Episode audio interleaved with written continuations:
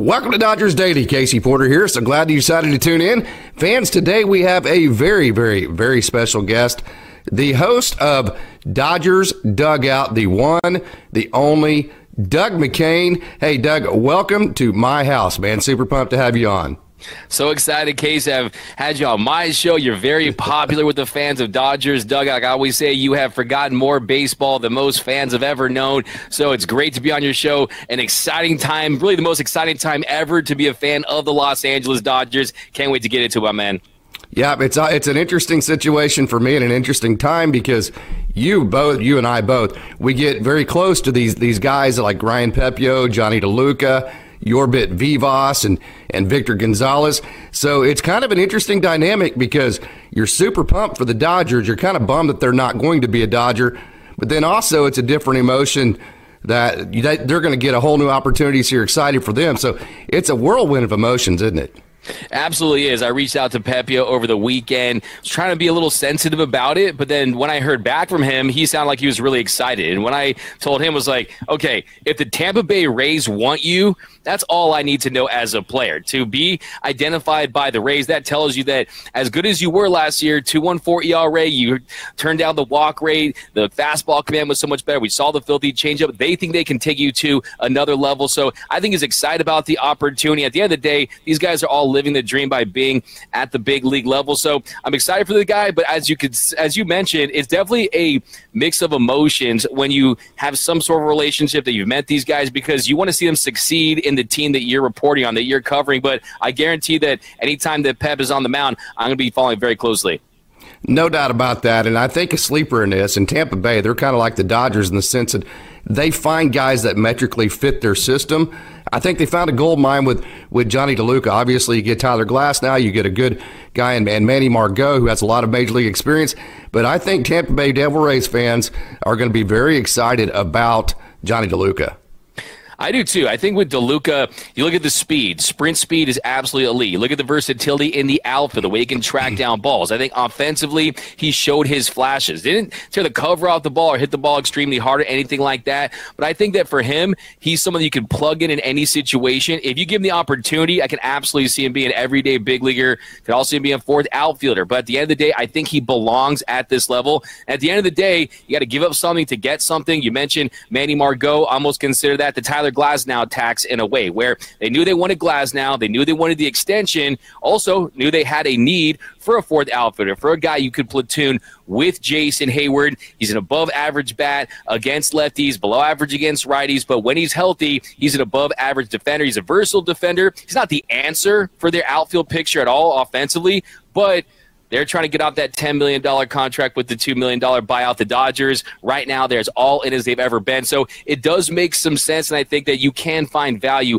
out of Margot. I know you probably have already seen this, but his splits from the trop versus outside of the trop, they're very staggering. I'm very interested to see how he can perform on a World Series a team that has World Series aspirations in Dodger Blue, just in a better environment. So I'm not totally out. I think Margot could be serviceable, and you, if it takes Margot, even if it was Casey, even if it was Pepiot and DeLuca for Glasnow, and Glasnow works out like they think he can, whereas yes, he can correct. be a guy that has top shelf stuff, you still make that deal. So if you get Margot and he's serviceable, it's icing on the cake.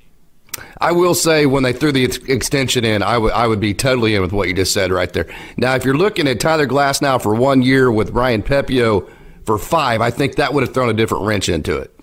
Absolutely. I mean, that was really the negatives. I mean, if you were to do the cons, it's one, the durability concerns. Most starts in a season, 21. Most innings, 120. I mean, back to the minor league level combined, a little over 135. But still, those are the durability concerns. But like he said in today's press conference via Zoom, that after the Tommy John surgery, he feels good. Yes, he dealt with an oblique injury, but sometimes it almost feels like until you ultimately have that surgery, that you're not going to be able to proceed injury free. He mentioned during the press conference today that even his starts where he had a good start, he was waking up feeling very, very sore. And today he talked about how he's not waking up feeling sore. He doesn't have to do a million things to get ready for his start. So I think you're getting the best version of Glasnow. You have to trust the Dodgers' medical and development, their trainers, everything they have. You know they're top of the line. So if there's any team that I think is perfect for Glasnow, it is the Dodgers because one, like I said, medical and training staff. Two, they have the depth where you don't need him to go 170 to 200 innings in the regular season to win a division title. They made this move for October, not June and July, right? They made this move because he has top 10 stuff when he's right. And I think with the depth of this organization, they can miss a start here and there. And like Brandon Gomes said today, it's going to be fluid. They're going to be communicating with Glasnow during the season to see how he feels. So, look, you know better than anyone, Casey. Guys with that kind of stuff, yes. it just doesn't grow on trees. As much as I love Ryan Pep, you always mm-hmm. say he's got the pep in his step, yo, right? But even having said that, he is not a number one, right? Glasnow on his best day absolutely is. When you look at at Margot, I, I, get asked quite a bit. Hey, what do you think the difference was with Jason Heyward with the Dodgers versus the rest of his career? It's very simple for me. First of all, I think he loved the culture here with the Dodgers, right? I think he fit right in with that. That helped him get to the top of his game. And then also, I think the Dodgers were able to give him a role that gave him matchups that allowed him to succeed. Absolutely. I think that you said it best is that when you get these veteran players that have some skin in the game, that have been playing for multiple years, they know what they can and can't do at this stage of their careers. They know their limitations. Heyward, he knows that he's not your everyday outfielder, but when he was put with the Dodgers, shorten up that swing a little bit, he wasn't as exposed against high velocity fastballs. You shortened that stroke. He limited the droughts. He was tearing the cover off the baseball all season long. He was put in great situations where he could thrive against right handed pitching. And with Margot, there's not that pressure for him, right? The, for him, it's just about going out there and being solid, right? This team's not going to win or lose the World Series because of Manny Margot, right? It's about Ohtani, It's about Freeman. It's about Smith and Muncy and the top of this lineup and the starting pitching. But he can be a complementary piece. He can be additive.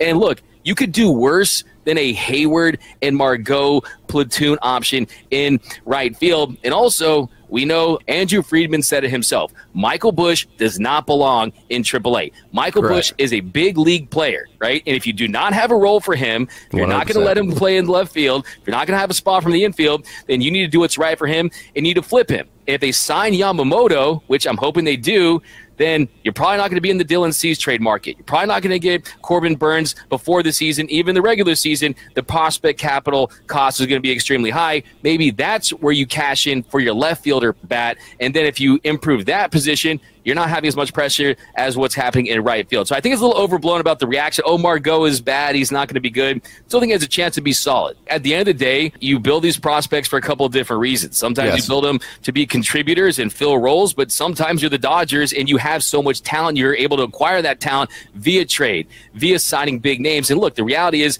there's just not enough positions. There's too many players being blocked. And at the end of the day, their value is going to suffer. I mean, he's about north of 25 at this point. I know it's got to be very frustrating for him because at the end of the day, if I'm Michael Busch, I'm saying get me anywhere where I can get 300 to 500 plate appearances, start the process of making adjustments against big league pitching, and then I can see what I have. You just can't stash him. I don't want to see him winning the rookie of the year at age 42. Okay, it just can't be the case. But I'm still I'm still very interested to see how this free agency pitching market is going to break because, I mean, they trade away Pepiot and they trade away DeLuca. I think that came as a little bit of a surprise as to the names we were thinking about. We thought maybe a Frasso would yeah. be included, maybe a Kyle Hurt, someone with a little less big league experience. Because let's be honest, Casey, of all the starting pitchers outside of Bobby Miller, Pepiot made the most sense for this team next year, considering his experience.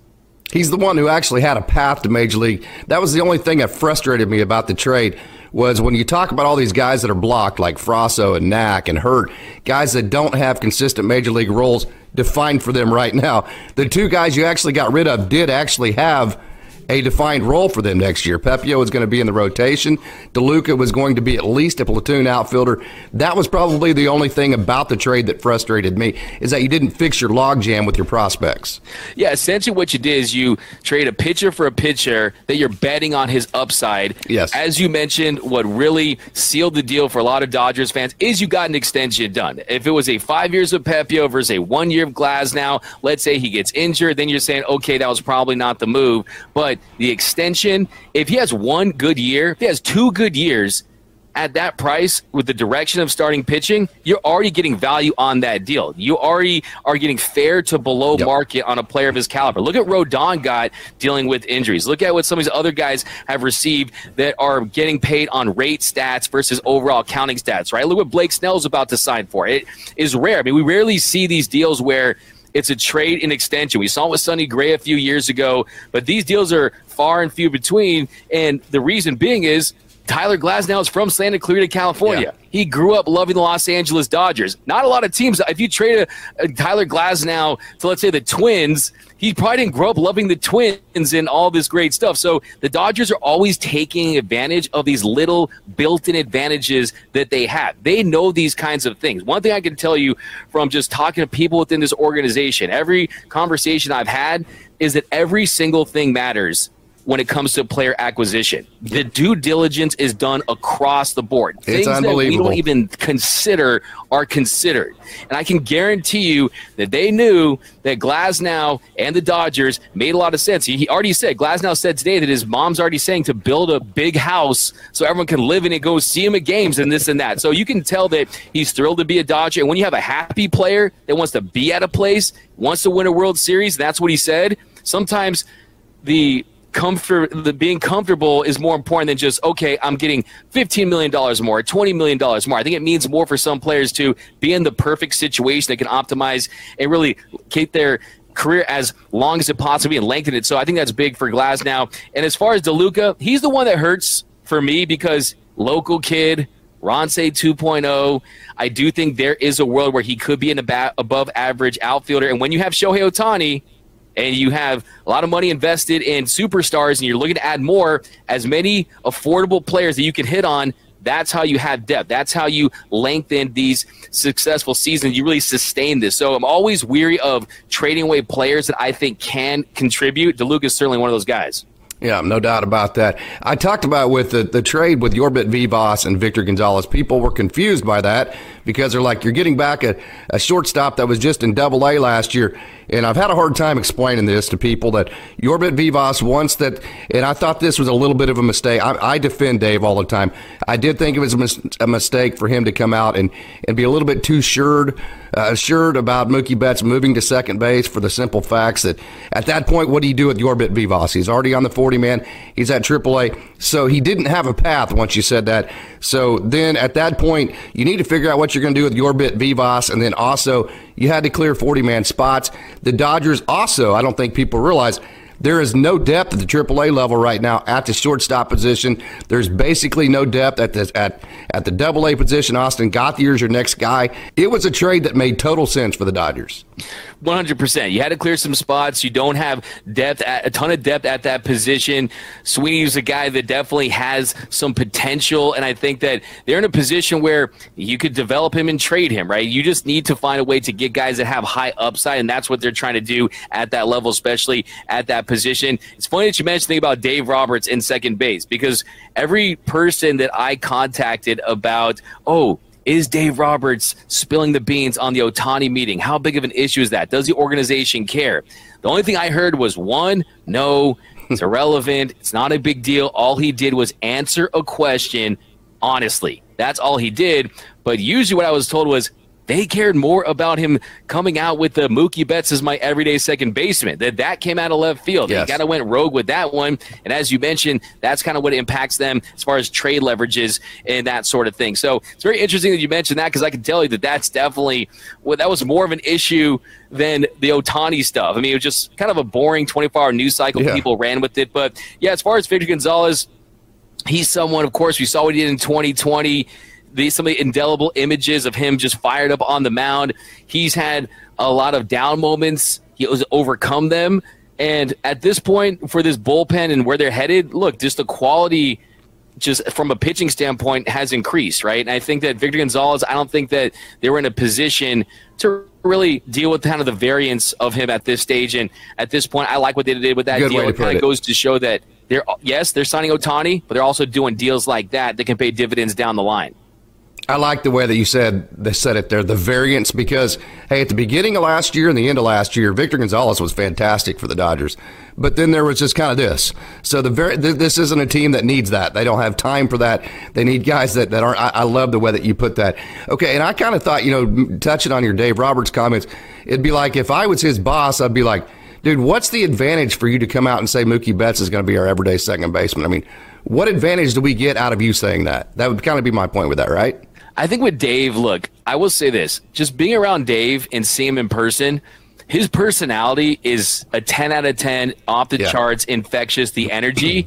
But sometimes with dave it's like once that train has left the station right it's not going in reverse right? And once he starts to get going especially on the show especially with alanna rizzo someone who he's really close with really good friends with dave likes the spotlight a little bit, right? He kind of likes it. He always wanted Dan Patrick guaranteeing a World Series, barring health a few years ago. Dave will say stuff, okay? And I think that at this point, if he's going to be your manager, you want him to be 100% unadulterated, unequivocally himself, right? You want him to be Dave Roberts all the time. I always say that with Dodgers fans, he kind of has to win two World Series just to win one to, to win over this fan base completely. But like you said, as far as from an advantage standpoint, a leverage standpoint, this team likes to stay as buttoned up as they possibly can. That's why Brandon Gomes and Andrew Friedman essentially verbatim said the same thing with their reaction to Dave talking about Ohtani that they were surprised about it. Yeah. And then Friedman said that we had a conversation. But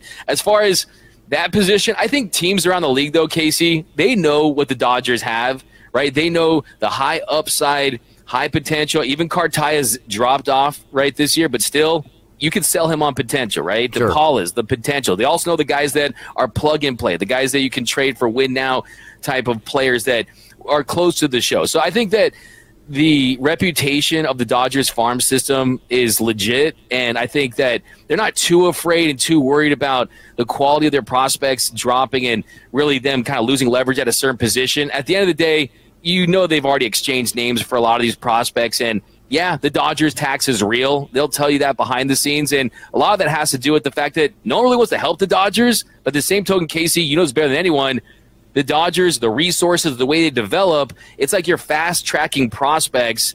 It's like, you know, they're raising the child for you, right? And then you get them and they're already ready for college and to get that degree and they already have everything figured out at that point. So still, this organization is tip top when it comes to that. The Tom Kunis's of the world, the scout that, that found James Outman and the Jonah Rosenthal's who found Jake Pilarski and some of these other guys that have just kind of busted onto the scene those guys aren't going away for the Dodgers, right? And then the the instructional system. Doug, Doug I, I, talked to these guys for you know many different times, whether it be in Tulsa or Oklahoma City, and even way before they get here.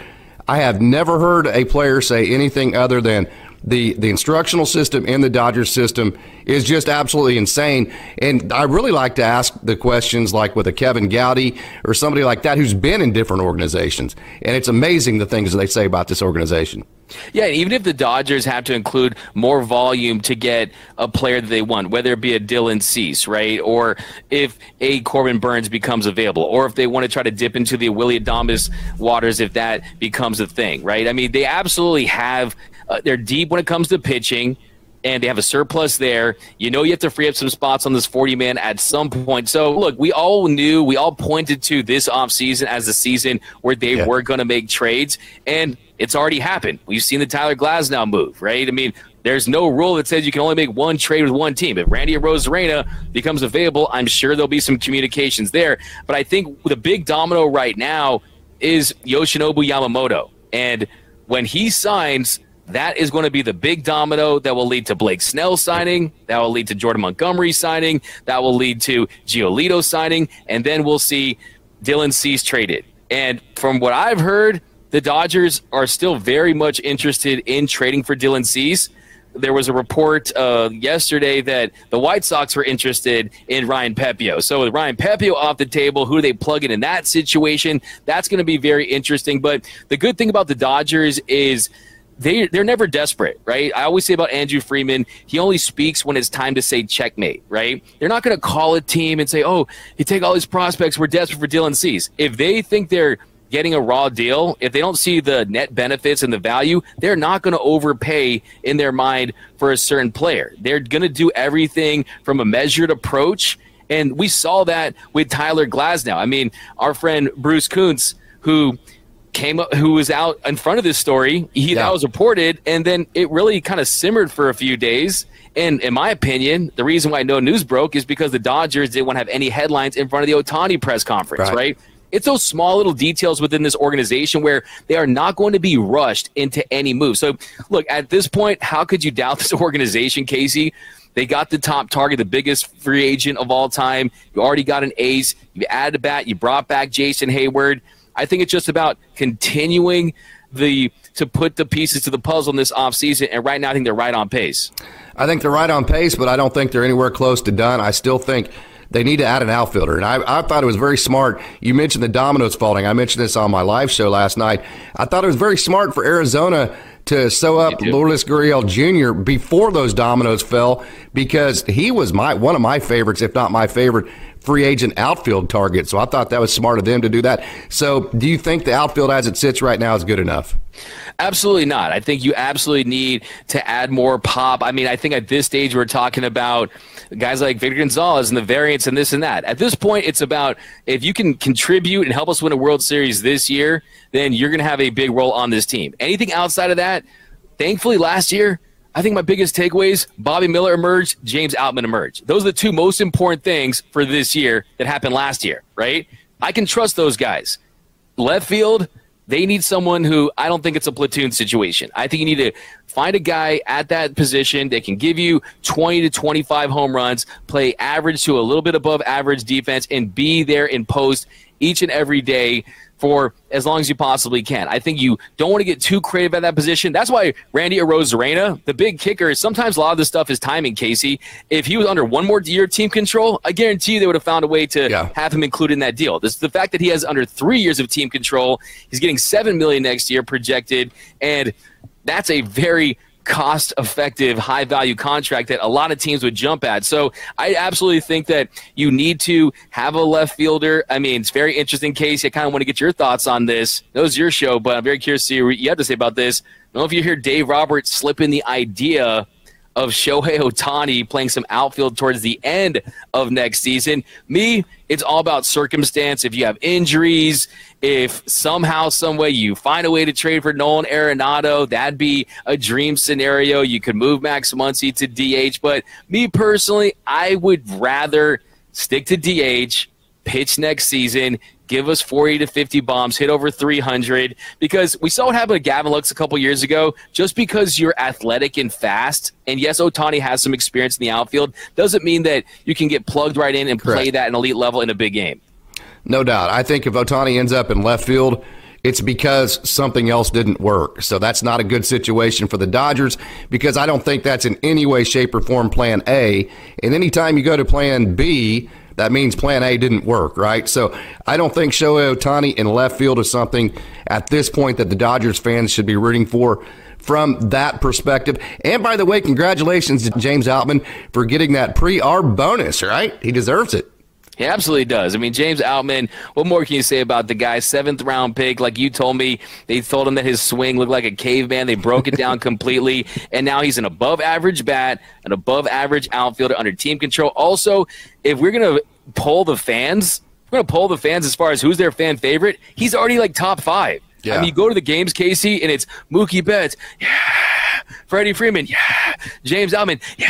I mean, he gets bigger yeah. cheers than them sometimes, and sometimes those players, of course, he looks like Tarzan and doesn't play like Jane, right? Sometimes certain players they have that just certain something and a certain connection with the fans. James Outman has that. He's someone where I heard early in the talks with Dylan Cease. A lot of White Sox fans were hitting me up. Okay, give us James Outman. Give us James Outman. I said absolutely not. I mean, of course, no player is untradeable, but he's someone that I would hate to lose just because of everything he brings in. The fact that you got Jason Heyward back to take him under his wing once again, I think that's going to be massive. But look, I mean, there were some rumors early on. They were looking at Teoscar Hernandez, right? Teoscar Hernandez is someone who strikes out a lot, does have some pop, but I definitely think that when you look at this lineup and last season, Mookie Betts, Freddie Freeman combined to go one for 21 in the NLDS. Year before that, it was two top heavy.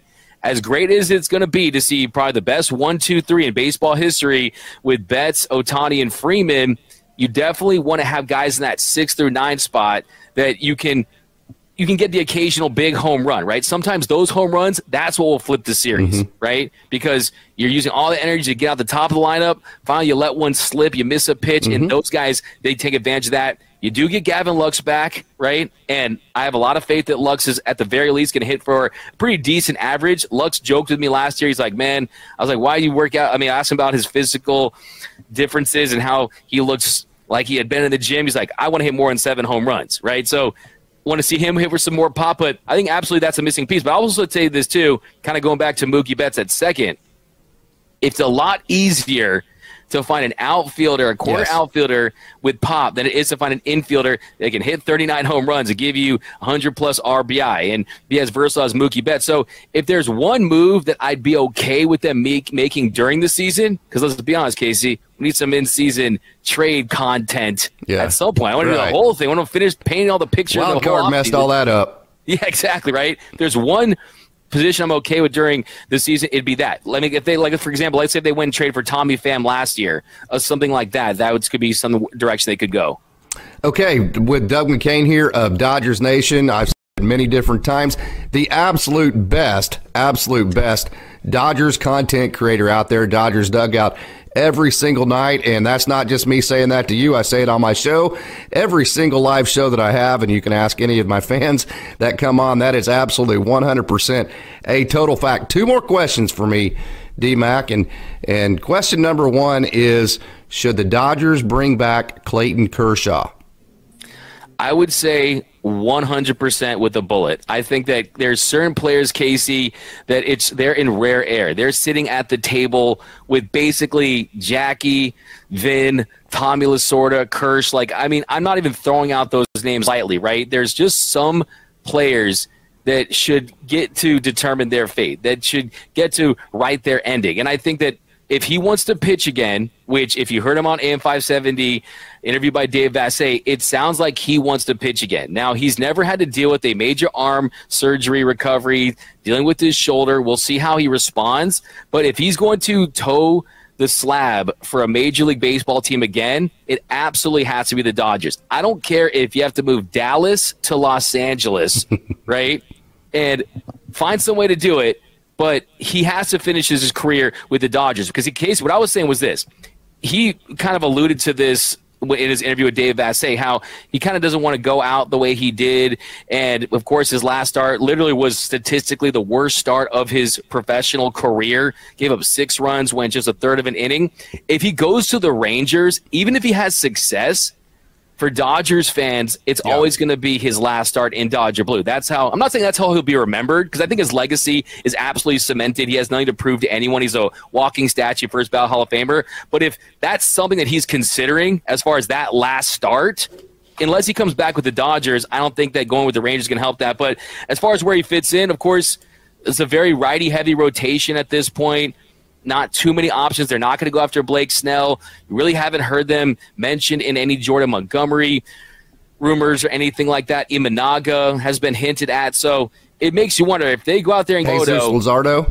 Luzardo is another interesting name that we've been talking about. He's someone I'm actually higher on than than some of the other guys because of as far when you compare them to some of the other guys that are out there. Let's say you miss on a Yamamoto and then you're kind of exploring the trade market once again then I think you could be looking at a situation where you save a little bit of the money and you kind of you'll look at okay let's add a lot of depth to this rotation. You know guys are inevitably going to be injured at some point. You got walker buehler on a pitch limit. So i definitely think that he's a name that i would strongly consider if i were the dodgers. And as far as kershaw goes i like to see him back on some sort of a two-year deal. Yeah. doesn't put pressure on him to come back next year. Because let's be honest that instagram post very optimistic but he's never dealt that injury. We saw Blake try and deal with a shoulder injury until they're back on the mound, until they started throwing. You just never know. But I don't care if it's one more start. I need to see Clayton Kershaw end his career with the Dodgers the right way. And look, I mean, this team, Casey, like, let's be honest. You've watched baseball your whole life. You coach baseball, broadcasted baseball. This next year's version of the Dodgers, they could go down as one of the all time teams. We're talking Murderers Row Yankees, the Reds of the 70s, right? The Indians of the 50s. I mean, of course, they won a World Series, but those teams that you just remember the mm-hmm. players in the moments. And I think Kershaw would love to be a part of that. So I've kind of mentioned this. This is a little bit outside the box, but you don't have any 40 man spots right now. And I think the advantage that Clayton Kershaw gives the Dodgers is that when you get to spring training and you actually then have the ability to put Dustin May and Tony Gonsolin on the 60 day, that then clears two spots on the 40 man. I think you could possibly wait until then to sign Clayton Kershaw. And also, I think the Dodgers are the one team that could offer him the role that he's actually capable of uh, performing in right now. Is that too outside the box? No, absolutely. I mean, we've seen the Dodgers manipulate the, 60 day. We've seen them manipulate the IL for years. And I think that when it comes strategically doing that, knowing that you're not going to get Dustin May back until the end of next summer, you're going to be out a Tony Gonsolin. If they want to find a way to get – Kersh back in his organization so he can rehab through their programs and their trainers. Dr. Neil ElAttrache, the same boost that was for Ohtani is probably going to be a boost for Kersh, right? So I truly believe he wants to continue his playing career. It's going to be with the Dodgers. Also think too, as far as you were saying, putting him in where he needs to be. Look, they're not going to ask him to be their game one, two, or even three starter, right? They're he's going to come back in a greatly reduced role right? And I think that he needs to sit down with Dave Roberts and have a clear cut conversation and say, look, you're not going to rewrite the the history of my career, right? The narrative is the narrative. The, I, I fear Dave Roberts a little bit in this situation where Kershaw finds a way back. Do you throw him out there in a situation? No, all that's over, right?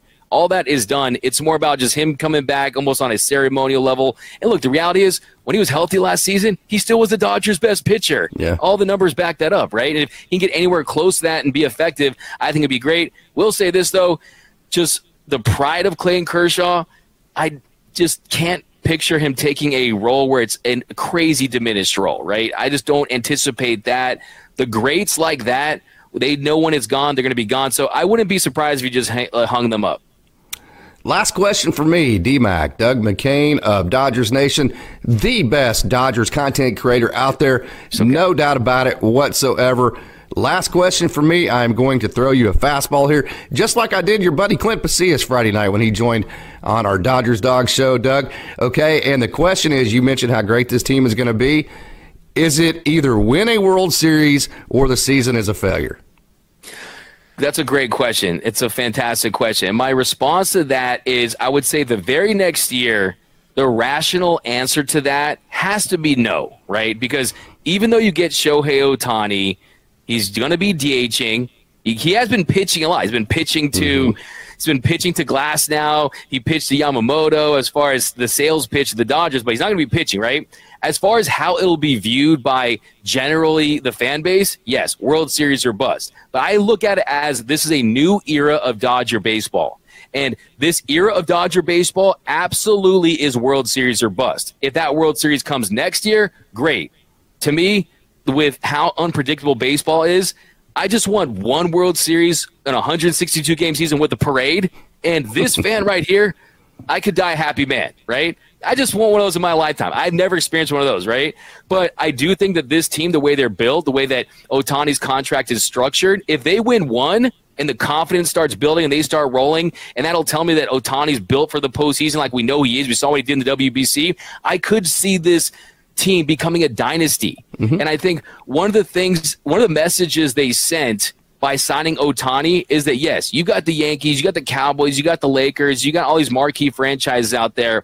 The Dodgers are out there saying, look, we're either on their level already or we're in that very next tier with an opportunity to reach that level in the next decade. And I truly believe when you look at the history of this franchise, dating back to Brooklyn with all the legendary iconic teams, Jackie Robinson, Koufax, the Dodger Stadium, Tommy Lasorda, Vin Scully, this franchise with Ohtani and this group led by Andrew Friedman, they have a chance to truly have a dynasty, win two or three World Series titles, and then we're truly talking about this franchise as the preeminent franchise in Major League Baseball, the model franchise. And I truly believe that that internally is the goal with Mark Walter and Andrew Friedman. The only thing I took away, Casey, from Ohtani's press conference, the only thing that really resonated with me, other than the fact his dog, his name is Decoy, I'll change my my Twitter to decoy underscore LA. But look, the only thing that really resonated with me was in that pitch meeting with Ohtani, they said last 10 years, made the postseason, won multiple pennants, won the World Series in 2020. They considered that a failure. And every time the season ends and the Dodgers if they get bounced in the first round like they did last couple years, or we saw what happened 2018, 2019, everyone always feels like, oh, they want to win more than the Dodgers. It almost feels that way, right? Like, why aren't they firing this guy? Why aren't they? The Dodgers, I guarantee you, they want to win internally more than anyone does. So, as far as next year, I wouldn't say it's World Series or bust. I would say it'd be disappointing. And I will say this, Casey, that if they flamed out with a healthy roster, then it's as much as I love Dave Roberts, then it might be time to have the conversation of sake for the sake of change. Yes, because correct. How else would you save the narrative, right? But I would say it's era based. Next three years, no World Series, or they, if they don't win a World Series with the primes of Freddie, Mookie, and Ohtani, then I say it was a bust. Yep. And the re- if you do win a World Series, the reason why I think you could win three, maybe even upwards to four World Series is because the reasons why you would win that World Series are going to be in this organization for long periods of time, right? For sure. I mean, you still have. I mean, if there's Freddie Freeman, I always say he's baseball's version of fine wine. He is literally statistically getting better with age. If you look at his pregame routine, if you, I'm, you know, I'm so, I'm so excited to see these guys on the same field at the same time. I think that Ohtani is going to really appreciate playing alongside Freddie Freeman and Mookie Betts and how routine based they are because he's very routine oriented himself. And these guys are all consummate professionals. They know at this point, Casey, that they've won MVPs. They've been all stars. All that's left is to pad their resumes with World Series titles. I think Mookie he wants to shed a little bit of this, okay, I'm Mr. August and not Mr. October. I think Freddie Freeman wants to say, you know, I want to stick it to the Braves and win a World Series with the Dodgers, right? I want to see Freddie win an MVP next year and win a couple World Series and go into the Hall of Fame as a Dodger, right? I have lofty goals for this group. And I think the most important thing is you mentioned the Sweeney trade earlier. That's why I love this organization and I appreciate what they do is because they're thinking of long term debt. They saw what Ohtani wasn't able to do playing alongside the best player of his generation, Mike Trout. They know that they aren't going to stand a chance unless they hit on guys on the margins. And as you mentioned, as one of your reasons why you think this team could form a dynasty because you got all these players locked up. Also, you're going to get those ring chasers, right? You're going to get guys yeah. on one year deals like JD Martinez last year that wouldn't otherwise because they know LA is where it's at. But I do just, uh, I'm curious to see what is your response to that? Do you think it's World Series or bust next year? Oh, I don't think there's well next year. I think they need to make the World Series, no doubt, just for the simple fact that I, they're going to be the best team in the National League, right? If everybody does exactly what the, the best they can do next year, they're in the World Series. Now, I don't know how good the Yankees are going to be, that kind of thing, but definitely, I, I think it's a it's a major major disappointment if you don't make the World Series next year. Am I off? I do look. It'll be a disappointment for sure, right? But I think, like you said, if you could make the World Series, just think about how electric that would be in yes. general. I look. I'll say this. I will say this out there, Casey. Let me just put this out there. I'm not worried about the World Series next year. If they get past the NLDS and the NLCS yeah. with Shohei Ohtani, they're winning Correct. that damn World Series, right? Yeah. I right. worry about the NLDS because that is when the margins for error. That's when you get the five day layoff. And that's when teams can come in hot, sneak yes. up on you. All the pressure starts mounting. You feel the tension, Dodgers Stadium. And then before you know it, it's a 2 0 series. Then you're on the road and things happen. And just the game moves so quickly in the NLDS that with the deeper teams don't have as much of an advantage.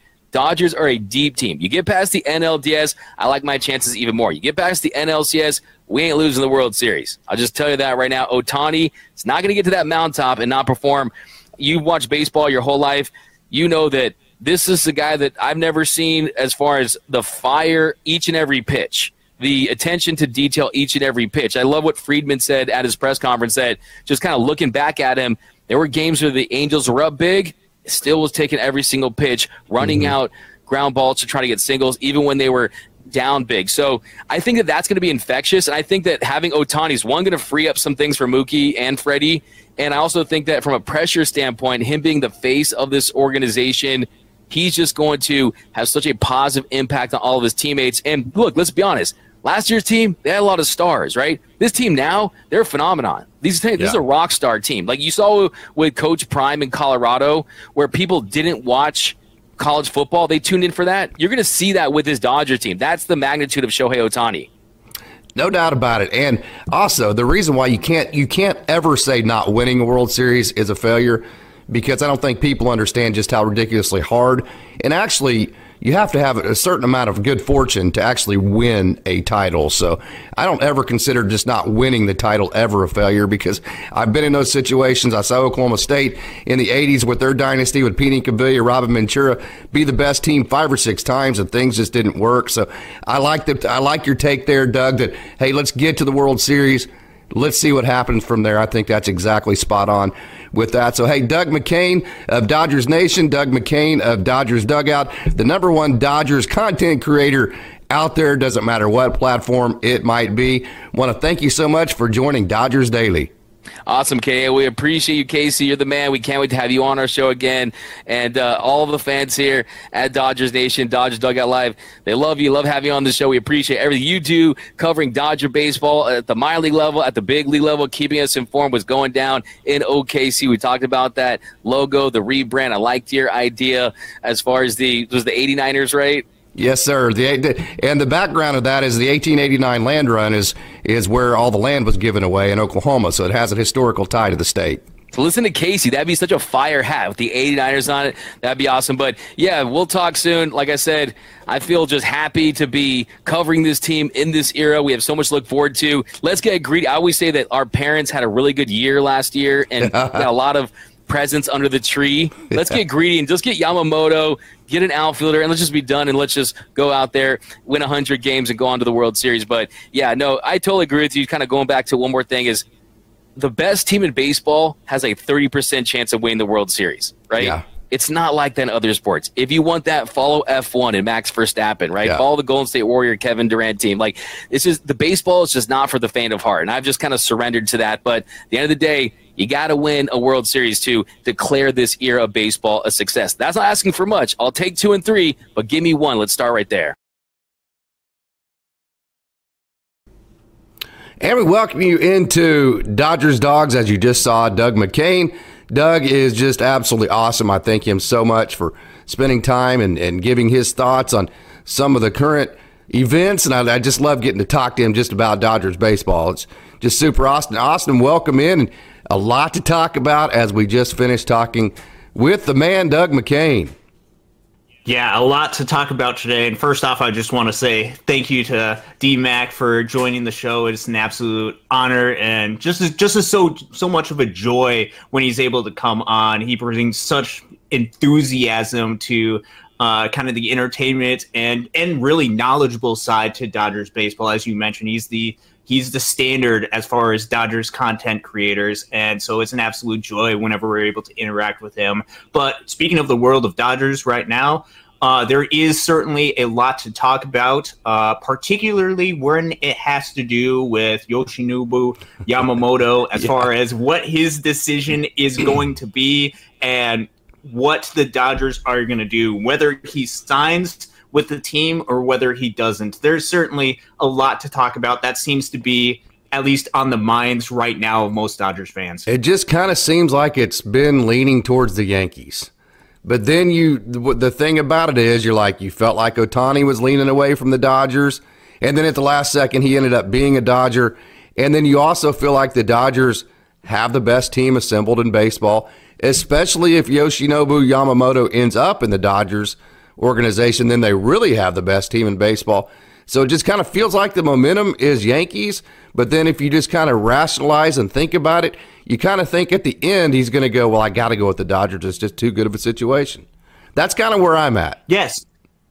Yeah, there's certainly a lot right now. I remember uh, with the Ohtani thing, obviously, because I remember we did a show uh, kind of leading up right before that, where all the momentum seemed to be, or at least a lot of the momentum seemed to be on Toronto's side. I think it was yes. that Thursday before he signed. Uh, and right now, there seems to be a lot of momentum, seemingly to New York, uh, especially the Yankees. Now, with this, with these free agency, I think it's important to know that we don't necessarily know what exactly is going on. There could be a lot of things that are put out there intentionally to try to raise up an offer. There could be a whole wide variety of different factors. I think this what's clear right now is the Dodgers seem to be highly prioritizing the talent that is Yoshinobu Yamamoto. I think they are seriously trying to invest in the type of pitcher he is because he is a 25 year old pitcher on the free agent market. That never happens or rarely ever happens, especially with the quality that he provides. And so I think they are actively trying to do that. It still is on Yoshinobu Yamamoto as far as where he wants to sign. So if he wants to go to New York, which the Yankees are going to, they desperately need, like the Dodgers do, a front line, top of the line starting pitcher to go with the Gerrit Cole, to go with Carlos Rodon and the rest of that staff. Yoshinobu Yamamoto is going to help them if he decides to go there. However, we know the Dodgers are actively looking for pitching as well. So I think they're going to try to provide the best offer that they can. Hope that Shohei can kind of work and try to convince him to become part of the Dodgers because this Dodgers team, the way it's currently looking like it's going to be constructed, is going to be special. So I think that is certainly an attractive feature. But the Dodgers also will be able to, because of the foundation that they have built through the farm system, through everything that they have built, they will have the ability to pivot if Yamamoto decides to go to New York. So right now, we're kind of waiting for that Christmas present. Hopefully, Yoshinobu Yamamoto uh, is going to decide to join the Los Angeles Dodgers. If not, then you're going to be looking for some sort of trade route. It's going to hurt giving up some some of these prospects, uh, and it might limit some of your options as far as what you do for the outfield there will be a little bit more flexibility with that. So, regardless of what happens with that, whether Yamamoto, you get such a great talent and you get one of those frontline starting pitchers you need, or if you have the ability to pivot and look for somewhere elsewhere, I think there are positives that you can look at with either one of those options. But right now, that seems to be the priority get Yoshinobu Yamamoto. The thing about it is, I think the Dodgers are going to offer up to 300 million. That is a serious serious offer. I mean, if he wants to be a Dodger, three hundred million's plenty. Who knows what Steve Cohen would go up and drive drive the price to with the Mets? You know, I mean, there's just absolutely no telling how high he would go. I don't think the Dodgers. I brought this up on Twitter the other night. We actually talked about this on our show the other night. Do you think it, the Dodgers should offer more than 300 million? Almost every single Dodgers fan said, "Hey, stop at 300 million. If he wants to be a Dodger, then he'll be a Dodger. If not, it, it's if it goes above 300 million, then then it's it's probably more at that point less about money and more about just kind of the ego of getting the most that you possibly can because I mean that's a lot of money either way. But here's the deal. I mean that you're going to be playing with Shohei Ohtani. You're going to be one of the most marketable human beings on earth. I just can't imagine being on that Dodgers team with Shohei Ohtani and all the superstars that are on that team that even if your salary is say 25 million less than than say the Mets offered, okay, being in that market and with that team, you would have to think that all the endorsements would just leapfrog anything else salary wise he would get offered from anyone else. So I think if it's strictly down to money and you look at opportunity and not just salary, the Dodgers win there. I think when you look at the actual club that's in place, I think the Dodgers win there. I think when you look at you know winning World Series and and and putting rings on your finger, the Dodgers win there. I think literally the only thing that could send him to New York is if he doesn't want to be in the shadow of Shohei Ohtani and he just simply likes the lifestyle of New York better than he likes the lifestyle of LA, which I can't see that being the case because I don't think he would prefer cold weather baseball over warm weather baseball, seeing that they all have domes in, in Japan, correct? Yes, yeah. Yeah, no, those are some really excellent points and we don't really have any insight as far Nobody as does. how much how much comfort uh, matters to any sort of free agent, especially with free agent like Yoshinobu Yamamoto, whether he'd be more comfortable on the West Coast versus the East Coast, cold environment versus a warm environment. Although I think most players would probably prefer the prefer the warmer weather.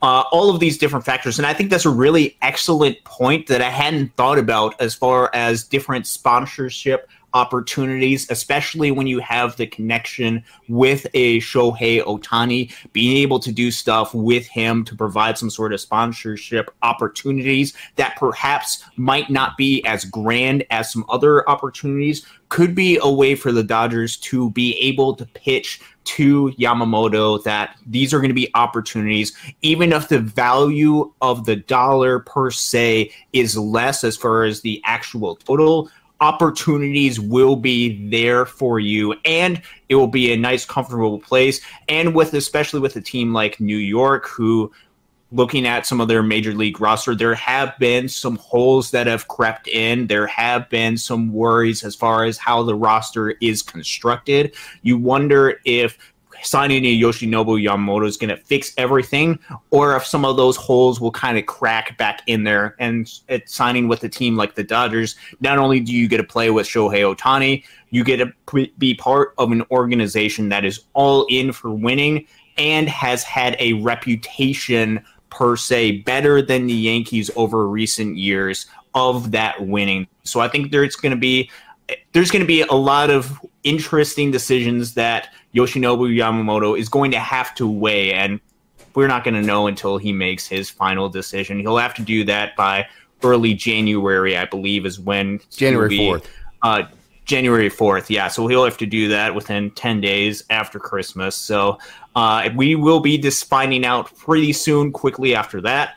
Once this domino falls, especially because a lot of teams are looking for pitching, then teams are going to turn to either the Blake Snell, the Jordan Montgomery, or which I think the Dodgers would do if Yamamoto signs elsewhere, they would look to more of the trade market and looking for some of the other arms that are available there and using some of the resources, some of the prospects that they have been able to uh, acquire, that they have been able to develop to try to get that frontline starting pitcher elsewhere. I think that would be the better move for the Dodgers, at least in their mind, instead of getting locked up in a contract for a pitcher who is on the other side of 30. I think they would prefer to go the trade route as opposed to that, where with Yamamoto, he's only 25. I think you feel a little bit better as far as that long term investment with an arm like that. This Yamamoto signing is gigantic for the Dodgers. I know I said this a couple of times. You said this many different times. You you just hammered it home really well.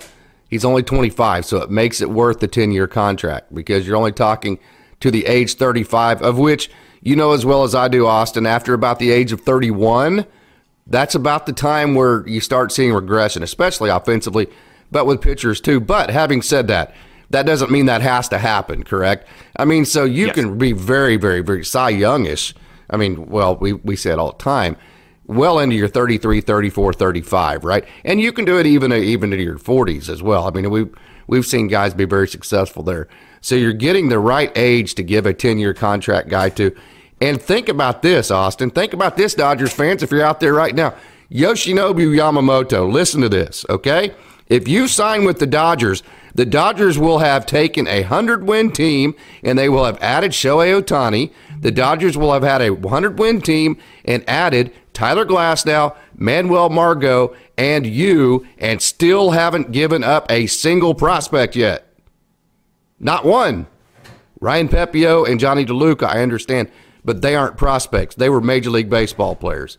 Okay? Think about that, Yoshinobu. Think about that team. The Dodgers are going to dump some prospects for some elite talent to add to that team that you're getting ready to come to to the Dodgers if you just sign this contract as a free agent versus if he doesn't, you go get a Corbin Burnes, you go get uh, Dylan Cease. You have to use that prospect capital to get your pitcher. Now it becomes much tougher to get an outfielder.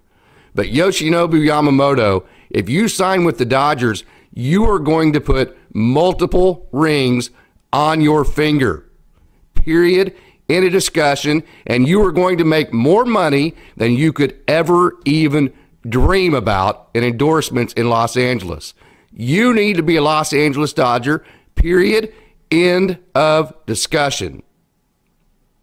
That's a pretty good sales pitch. You sure you weren't in the room there? No, I was not. yeah. Yeah, no, all of those are really excellent points, and those I'm sure are on the mind of him as he's weighing this decision, as he is weighing offers from different teams. And that is a very difficult offer to refuse. Now, he still has the ability, he still has the choice to be able to refuse that.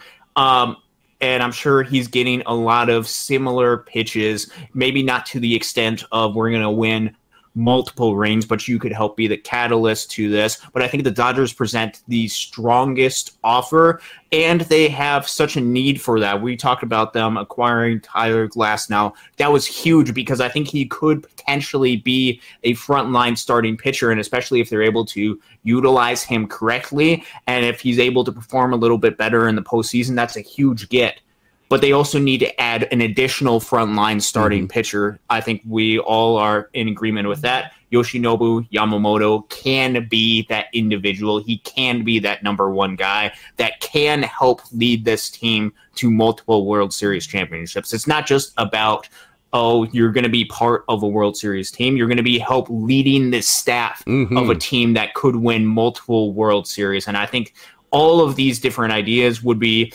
such a great pitch and would be so difficult to refuse. We'll have to see what happens, though. He still will have the choice as far as what will be best for him. Uh, and then once Yamamoto decides what is best for him, the Dodgers will pivot and they will try to make the best decision as far as what is next. Whether that is acquire more starting pitching after Yamamoto, whether that is trying to get an additional outfielder, doing whatever you can to help round out this club, make it as strong as possible because the Dodgers don't want to miss out on this opportunity, especially with these early years when you have Freeman, when you have Betts, when you have Ohtani, when they are more or less in the prime of their careers. This is when you want to capitalize. You don't want to wait until towards the end of Ohtani's 10 years. Right. Sure, there could be some great players right there. But when Ohtani is going to be at his best, when Mookie Betts and Freddie Freeman are going to be at their best, or towards the beginning of this contract. You worry about a lot of those other years a little bit later. Right now, you got to do whatever you can to take advantage of the opportunity presented to you now. And I think that's something that the Dodgers are actively trying to do. Let's get to some comments here. And just a reminder, I do have the link to our GoFundMe account it is actually pinned to the top of this. We're getting ready to set up. I'm, I'm in the process of getting the super chat set up. It takes forever with YouTube. There was some confusion and this and that, but the, the super chat is almost here. But for now, we still have the GoFundMe. So if you'd like to donate five dollars, ten dollars, fifty cents, or nothing, that's fine too. But every little bit would help get gas for Austin and I to these Loons games in Oklahoma City and Tulsa and Coach Holt and all that. Okay, good evening, Nando. We have a comment from Nando390. This is a good question, Austin, and this will be right up your alley. Why not split the cost uh, that you would give uh, to Yam- Yamamoto and give those both of those costs to Jordan Montgomery and Blake's? Now, I think I know your answer, but why would you say that that would not be the right way to go? Yeah, and, and that's a really good as far as an alternative, perhaps you have let's say that you have 300 million set aside for Yamamoto. Instead of spending that 300 million on one player investing it all into one basket why don't we spread it out a little bit especially since there are a couple of other really good talented free agent starting pitchers as well? And free agent pitchers that are lefties as well.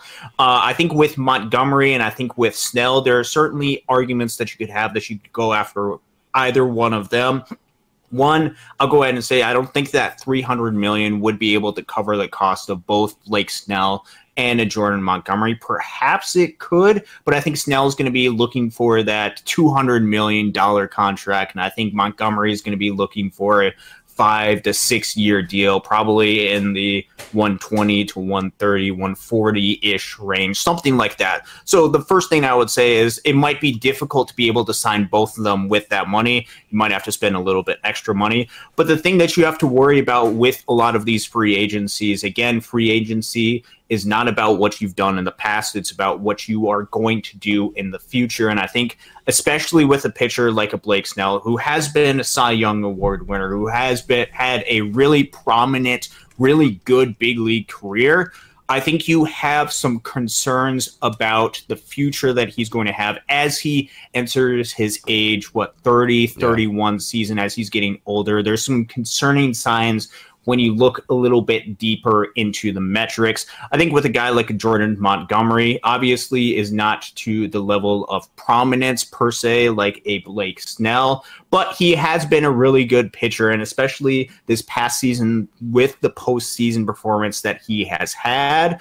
Um, I think that was something that opened a lot of eyes towards a Jordan Montgomery. Do you overreact though to the postseason performance, which postseason performances, although it might be useful to look at because the environment is a little bit different, do you overreact to that small sample size though?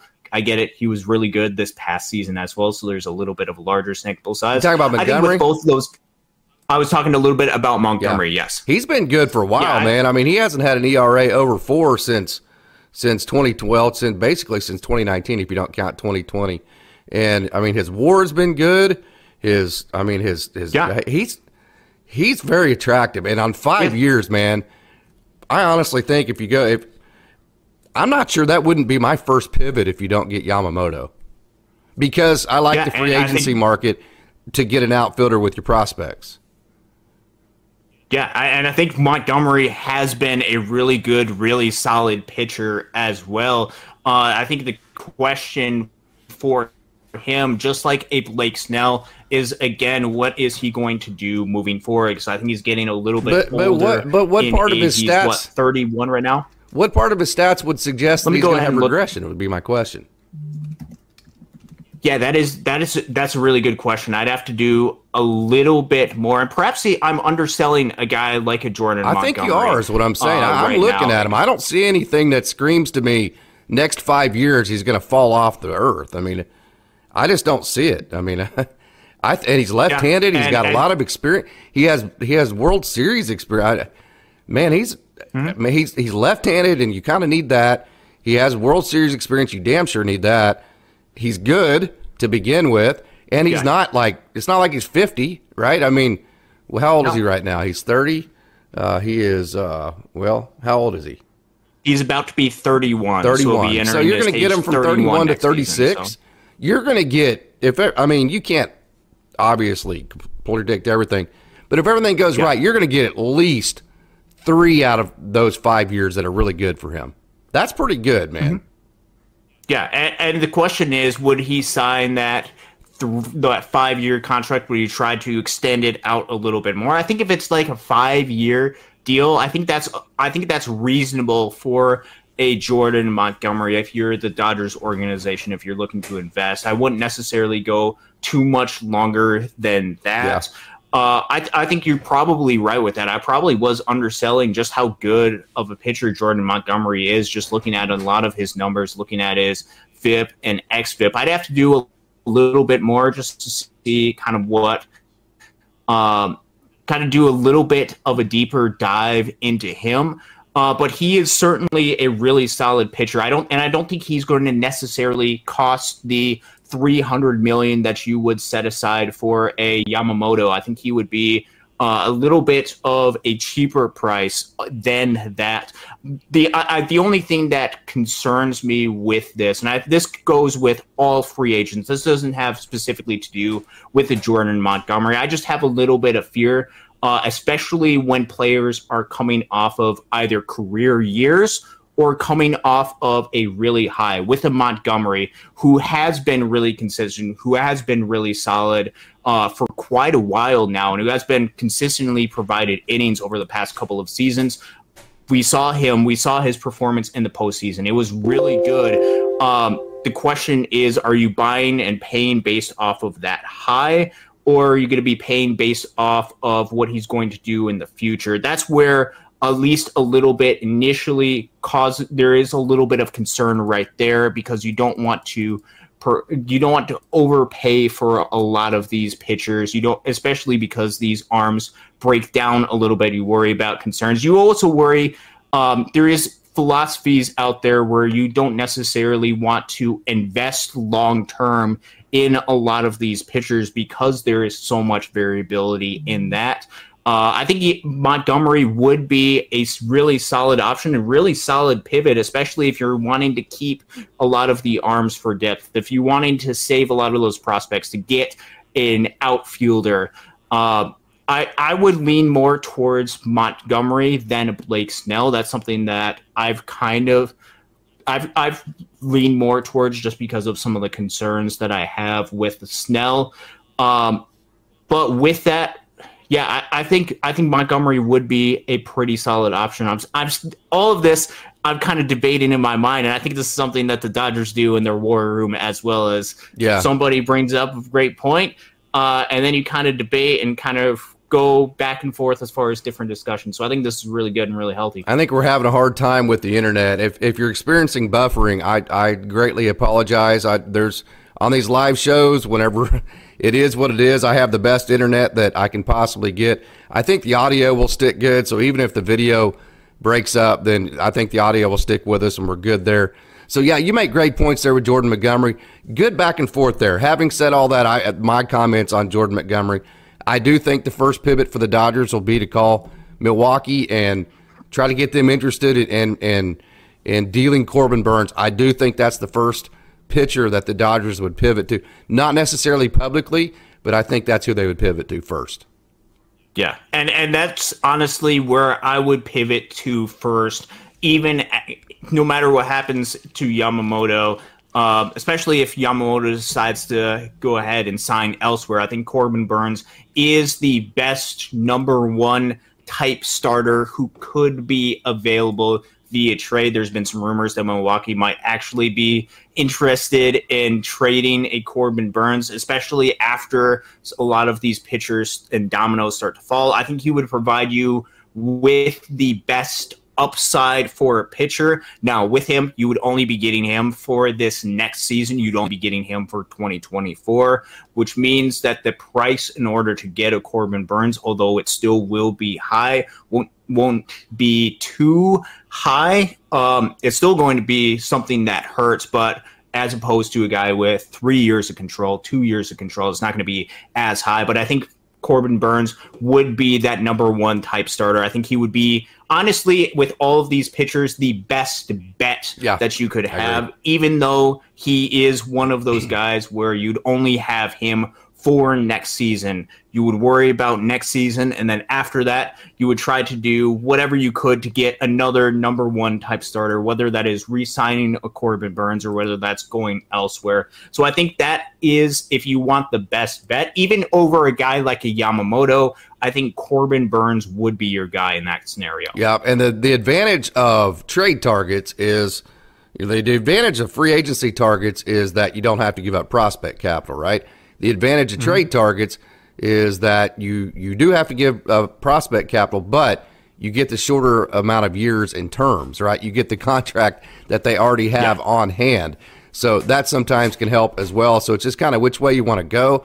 I do think I've said this a couple of times. I think the Dodgers have enough prospect capital to either get a pitcher or a really, really, really great outfitter. I don't think they have the prospect capital to do both. So I think if they if Corbin Burnes isn't available at this time, I think their second pivot would be Dylan Cease. Yeah, and that certainly seems to be kind of the way. At least there's been a lot of smoke as far as the Dodgers and Dylan Cease, as far as them being interested in them. With Dylan Cease, you have a lot of great tools that the Dodgers could work with as far as their pitching development, their coaching staff, being able to unlock a lot of the things that he has showcased, that he has flashed in the past, being second in the Cy Young voting. Uh, and I think with these teams, whether you're talking about the Dodgers being able to pivot to a Corbin Burnes with Milwaukee or pivot to Chicago White Sox, or if you wanted to go to a lefty like a Jesus Luzardo, I think there are very appealing players that are on the Dodgers roster towards the top or the front end of the farm system, meaning in Oklahoma City, yeah. in Tulsa, who might not have roles on the Los Angeles Dodgers team. And so for a guy like who like Michael Busch who deserves an MLB chance in the worst way, he could be part of that team where you look at teams like especially Milwaukee and the Marlins who who need offensive pieces. Yes. They could be a place where they can find an opportunity for them and especially because the Dodgers might not have a role if they are looking for an additional left fielder. There, we can talk about scenarios where Michael Busch could potentially have a role or Miguel Vargas could potentially have a role. Roles are very limited for the Dodgers right now. So being able to find a role and a suitor for him while his value is still incredibly high, while he's still 26 years old. If you keep waiting and waiting and waiting, eventually nobody's going to really want to take Michael Busch, despite how good he is, because he's getting older. At least his value is going to diminish. Uh, and so the Dodgers need to find either find a role for a guy like him, for a guy like Miguel Vargas, or they can utilize those guys into some sort of trade talks, which I think if you're looking for an alternative to a Yamamoto, I think that's where you can utilize a lot of those discussions. You can utilize some of the guys where there is a logjam at the top of the minor league system that of guys that are needing opportunities to get to the big league level we want those guys to get opportunities, whether they be with mm-hmm. the Dodgers, whether it be with another organization.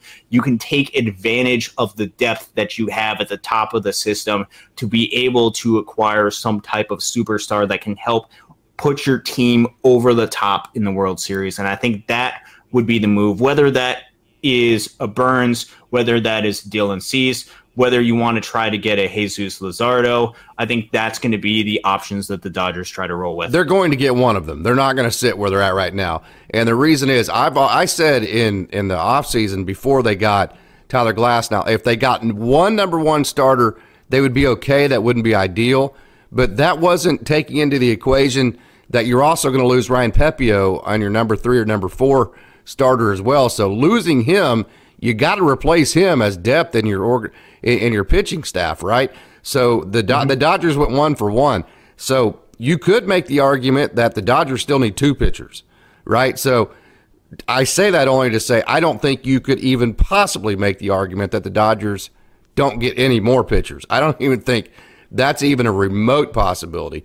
So before we talk Luzardo, I think that that he's probably the third pivot. I think you go Corbin Burnes. I think you go Dylan Cease, and I think your third pivot is Jesus Luzardo. We will get into him here in a minute, but let's stick with Dylan Cease and and Corbin Burnes. Is there any chance that Milwaukee would deal both Corbin Burnes and Willy Adames? And then there's a, is there any chance that Chicago would deal both Dylan Cease and Luis Robert Jr. And if those both of those teams would deal in duos like that, which duo would you rather have?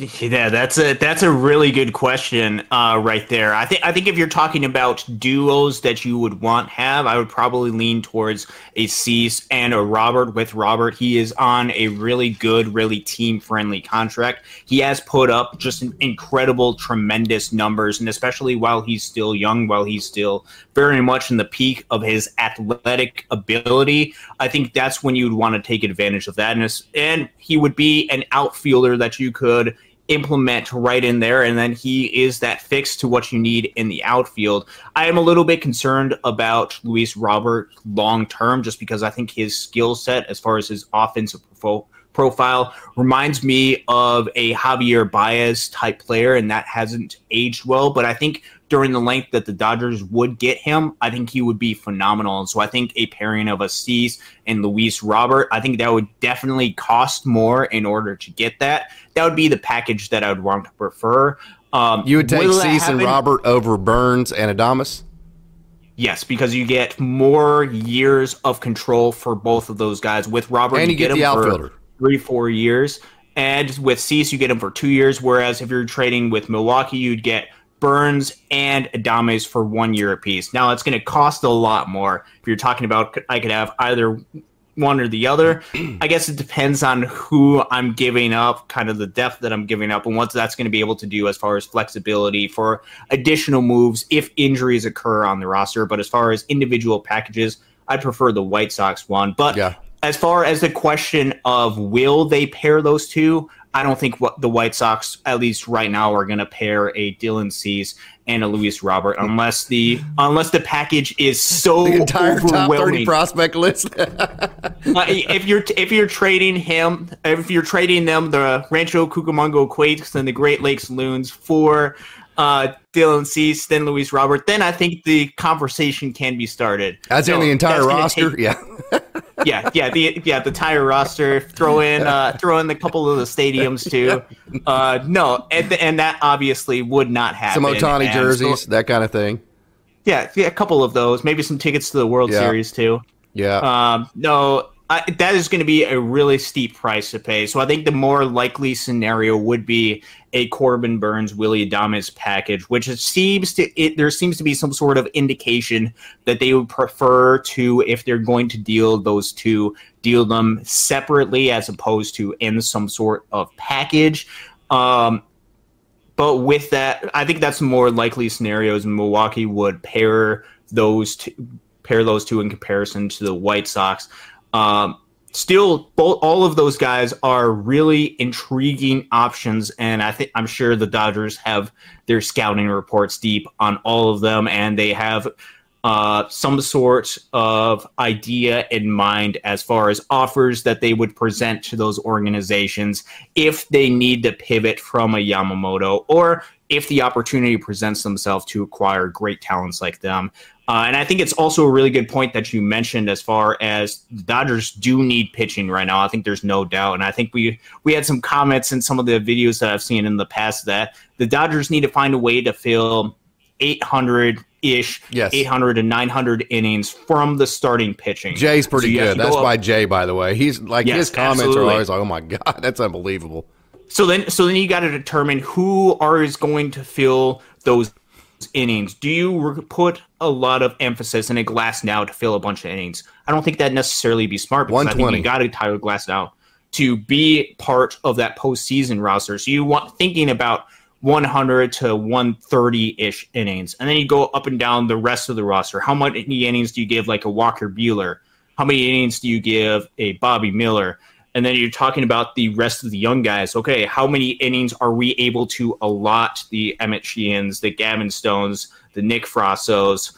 Okay, and then what is the path for a frontline starter? How many innings do we want to allot them? And then um, these are all conversations that you have to keep in mind with this. And you also have to have the depth to be able to adapt when injuries occur. The Dodgers can map out everything tomorrow. I think they would be super happy and I think they would be able to find some sort of path, but they have to be flexible enough to be able to adapt to the situations that's a season that the 162 uh, games provide. And they're going to, which is why I think they're still looking for another number one starter. And then they could potentially, because they uh, decided to move on from Ryan Pepiot, potentially look for another option as well because they have a lot of innings to fill with a lot of guys who are questionable as far as how many innings they would provide. So let's say that you need out of your starters what 800 innings, right? Over 160, Something like that, yeah. somewhere in there. Let's say 800. Let's just take it right there, okay? So let's say Walker Buehler 100. Would that be fair? I I think that would be. Low? I think you would be happy if Walker Buehler hit Okay. 100 innings. Yes. So 100 innings from Walker. There's so there's 700. I think you're at the best you're going to get 120 out of Glasnow, right? So Mm-hmm. there's 580, okay? And so Bobby Miller, let's say you get 120 out of him. Okay, I think that would be a pretty good ask of him, right? Maybe Yeah, so that gives 130, you 120, 130. So you're in about the 450 range now. Mm-hmm. That's before you get to your prospects. So basically, what that tells you is if you get two more pitchers that give you 100 innings apiece, okay, you're still in the 200 inning range for Emmet Sheehan, Nick Frasso, Landon Knack, River Ryan. I think he's eventually going to get put on the 40 man.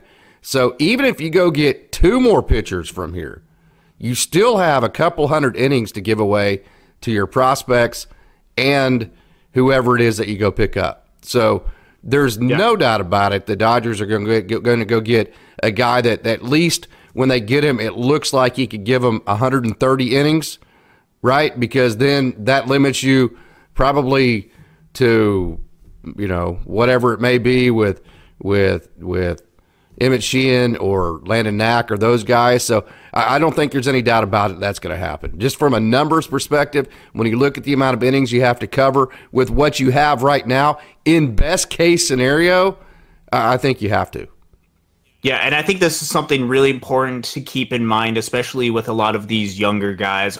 I, look, it can be very difficult, especially right now, especially if you get another frontline starting pitcher, or even if you get two pitchers to see opportunities or innings for a lot of these younger guys. However, it's important to keep in mind all of this that they are trying to map out innings, that there will be innings that are mm-hmm. mapped out for an Emmet Sheehan or for a Nick Frasso or for any of these younger guys too. Even though those innings might not be apparent or evident right now, there I think there will still be opportunities through the course of a 162 game season. What I hope and I think what you and I have preached a lot is we hope those innings don't come in short chunks. I think yeah. we hope that those innings are able to come in more of longer chunks, whether that is wait for 100%. Walker Buehler to start the season and you go ahead and roll out uh, one of your younger guys to be able to give him a month to succeed, to try to backload Walker Buehler's innings towards the end of the year so he can pitch during the postseason and be effective as opposed to trying to win games in April um, you want to kind of save them a little bit more towards October. I think it's important to keep in mind that there are a lot of innings to fill, and there's a lot of different variables that could come into play, which I think is why you need depth at the starting pitcher. But you also need opportunities for these guys as well to be able to be challenged and to have the opportunity to succeed. So I think it's a balancing act for the organization as far as providing opportunities can, keeping with the depth of the organization while also making sure that you are trying to win and get the best team on the field as possible. I think there's a lot of different variables that are at play right now. Let me make this a little more simple. I think I made it more complicated sounding than it actually is. With what you have right now, if you go get two more pitchers that give you 120 innings apiece, two more from here that give you 120 innings apiece, like Pepiot is going to do, right? Okay, mm-hmm. that still gives you right around 200 innings for Emmet Sheehan and all the rest of the prospects. I think that scenario right there, that's it. I think that is the scenario right there. And then you, like I said, you go get an outfielder. Okay, so we talked about Dylan Cease. I think he's pivot number two. Jesus Luzardo, he's pretty. I mean, I think he's going to be a pretty substantial overpay for what he actually has produced because he has three years of team control left. He's left-handed. The Miami Marlins have no real reason to get rid of him, right? So I think if you go get him, you're going to be overpaying quite a bit for what he actually has been. Am I wrong there? I don't, I don't think you're wrong. I think with any of these trades, there is going to be an overpay that you're going to have because you are the Dodgers, just because you have a reputation of having such a sound organization to where you have a ton of prospects. And especially because teams don't necessarily want to help out the Dodgers. They don't want the Dodgers to have this super team because they want to be able to still beat the Dodgers as well. I think it's going to take a lot for teams to get rid of some of those guys. But with the Marlins, they have, at least in recent history, been a team that has been able to develop a lot of pitching. They've been able to develop starting pitching, and they have a lot of depth there. What they have lacked, though, is offensive production. And I think this provides a really good opportunity for a lot of the offensive pieces that might not have roles at the big league level for a guy like a Michael Busch or for a Miguel Vargas. If the Marlins are interested in those types of pieces, then I think that becomes a little bit more of a realistic scenario. Obviously, it's not going to take just a Michael Busch, just a Miguel Vargas. You're going to have to probably pitch in a, a pitcher, a maybe a catcher as well. It's going to take a large. It's going to take a large package in order to be that this staff, even though you necessarily you don't want to just focus on righty versus lefty, I think it probably would be helpful to have a reliable left-handed pitcher at the front or towards the middle of your staff. And Jesus Luzardo, over the past couple of seasons, especially the past two seasons since he's been with the Marlins, has been a really good, really reliable pitcher for them. And I think he could present that and be able to provide a lot of those reliable innings for the Dodgers and be able to bridge the gap between now and when some of the other left-handed yeah. pitchers that are in this Dodgers system are able to come up for when a Robo, Justin Wrobleski, for when a Maddux Bruns uh, are able to come up. I think that could potentially bridge the gap in the left-handed pitchers uh, is in that market. And I think Jesus Luzardo, although I don't necessarily see him as a frontline ace level pitcher, I still think he's a really good, solid yep. pitcher who could be a number two or number three. And that is something that is still really valuable and could be an effective piece to have in the postseason and could provide something a little bit different than the hard flame throwing right handers that they have a ton of right yeah. now. Yeah, so Luzardo, I'm I'm cutting him way too short.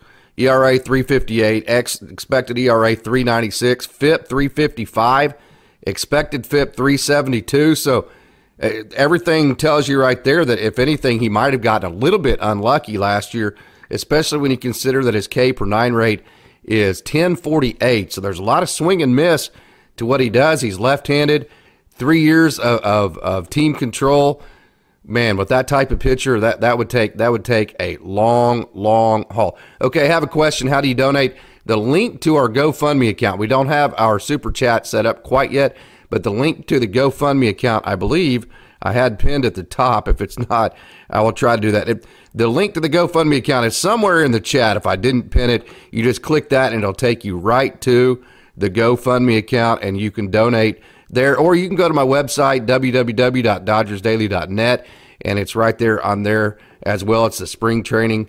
Uh, it's the spring training fundraiser there. So, okay, we've had some questions about Christian Yelich. Would he be a guy that, that would be beneficial for the Dodgers to seek out for the outfield?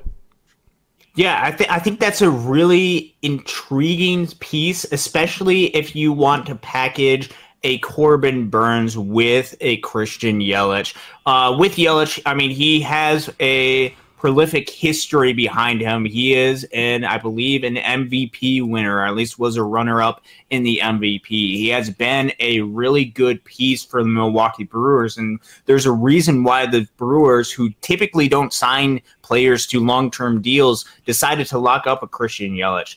Now, past couple of seasons before this past season, there was a little bit of concern about his production, but I think he was able to turn a little bit of a corner this past season. Now with Yelich, you're going to have him 26 million per year for the next 5 seasons. Yeah. And then with that, there is also a mutual option 20 million dollars for 2029 and he is 32 years old. So you're talking about till his age 36, 37 season that you're going to have him.